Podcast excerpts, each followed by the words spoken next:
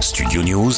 Ralph Béchani. On s'y attendait, sans surprise, il faudra travailler beaucoup plus longtemps à l'avenir. Aujourd'hui, la Première ministre a présenté sa réforme des retraites. Elisabeth Borne a confirmé le report de l'âge de départ de 62 à 64 ans et une pension minimale de 1200 euros par mois. En revanche, il faudra avoir cotisé durant 43 ans au total pour une retraite à taux plein. Mesdames et messieurs, nous proposons aujourd'hui un projet pour l'équilibre de notre système de retraite, un projet de justice et un projet porteur de progrès social.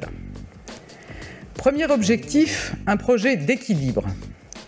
Le déséquilibre entre le nombre d'actifs et le nombre de retraités va provoquer des déficits qui vont se creuser année après année. Laisser s'accumuler ces déficits serait irresponsable.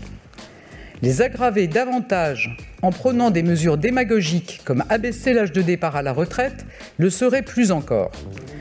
Cela conduirait inéluctablement à augmenter massivement les impôts, à diminuer drastiquement les pensions, voire à mettre en péril notre système de retraite. Cela, nous n'en voulons pas. Je suis bien consciente que ça n'est neutre pour personne, mais pour l'avenir de notre système de retraite par répartition, nous proposons que celles et ceux qui le peuvent travaillent progressivement plus longtemps. Le gouvernement français s'y attend, la grogne s'organise. Écoutez déjà l'ambiance cet après-midi à l'Assemblée nationale quand André Chassaigne du groupe La NUPES a interpellé Elisabeth Borne. La parole est au président Chassaigne pour le groupe Gauche démocrate et républicaine.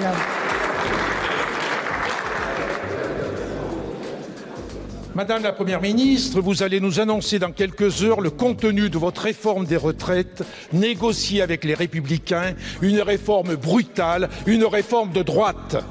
Vous prétextez pour la justifier une urgence, la faillite de notre régime de retraite. Quelle urgence Un déficit pour les dix années à venir qui, loin de mettre en péril notre régime de retraite, pourrait être facilement résorbé. Rien Rien sur le plan économique ne justifie un recul de l'âge de départ à la retraite, rien sauf votre enfermement idéologique. Nous vous demandons donc de renoncer à votre texte qui pénalisera tous les travailleurs et aggravera les injustices existantes. Si vous persistez en dépit du bon sens, nous n'osons imaginer que vous nous empêcherez d'en débattre, Madame la Première ministre, que vous nous empêcherez de faire des propositions pour améliorer notre système de retraite par répartition. C'est pourtant ce que vous ferez si vous choisissez de présenter votre réforme via un PLFSS rectificatif.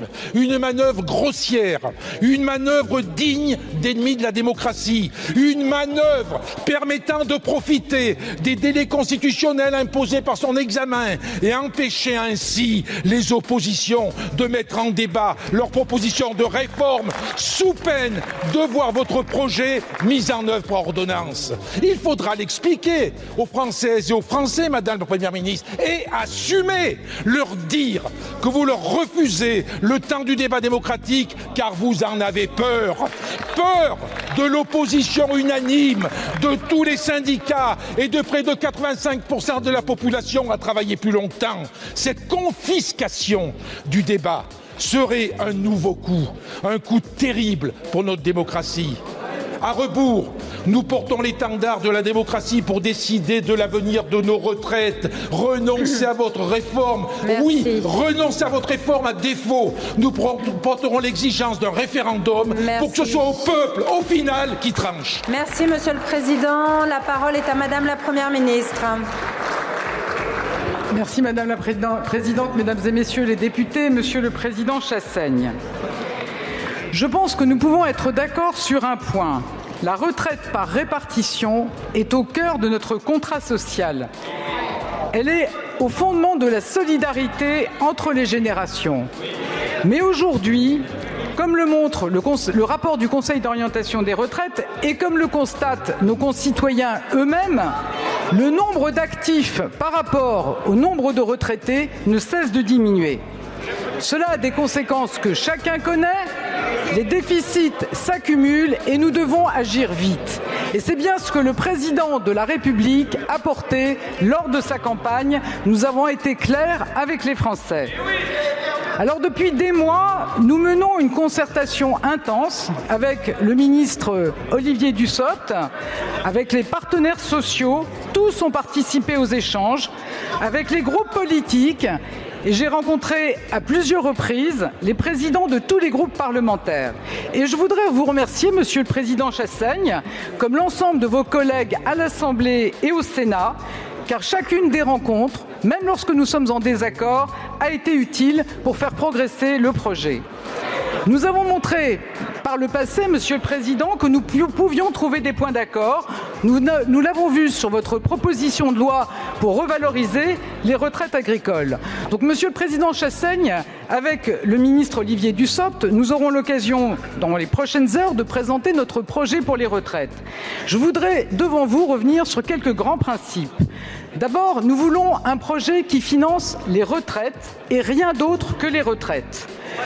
Nous refusons d'augmenter le coût du travail ou les impôts. Nous refusons de baisser les pensions. Au contraire, nous voulons les augmenter. Nous voulons un retour à l'équilibre de notre système à l'horizon 2030. C'est pourquoi, pour l'avenir de nos retraites, nous devrons progressivement travailler plus longtemps. Mais ça n'est pas tout. Nous portons un projet de justice en tenant compte des carrières longues, en tenant compte de la pénibilité de certains métiers, en s'assurant que le même métier donne la même retraite. Nous défendons un projet porteur de progrès social. Nous augmenterons la pension minimale pour les futurs retraités à près de 1200 euros net par mois. Nous redonnerons toute leur place aux salariés proches de la retraite dans les entreprises. Alors, Monsieur le Président Chassaigne, comme je l'ai déjà indiqué, ce projet de loi sera présenté en Conseil des ministres le 23 janvier. Il sera ensuite débattu dans votre Assemblée. Je note que les députés de la NUPES ont beaucoup parlé de démocratie ces dernières semaines. J'espère que les actes suivront les mots. J'espère que le débat pourra se dérouler dans les meilleures conditions, sans obstruction, autour d'un débat de fond et d'idées. Je vous remercie. Merci beaucoup, Madame la Première ministre. Voilà, le décor est planté. Dans moins de 15 jours, le texte sera présenté en Conseil des ministres avant d'aller au Parlement, donc à l'Assemblée et au Sénat. Studio News, actu, audio et podcast.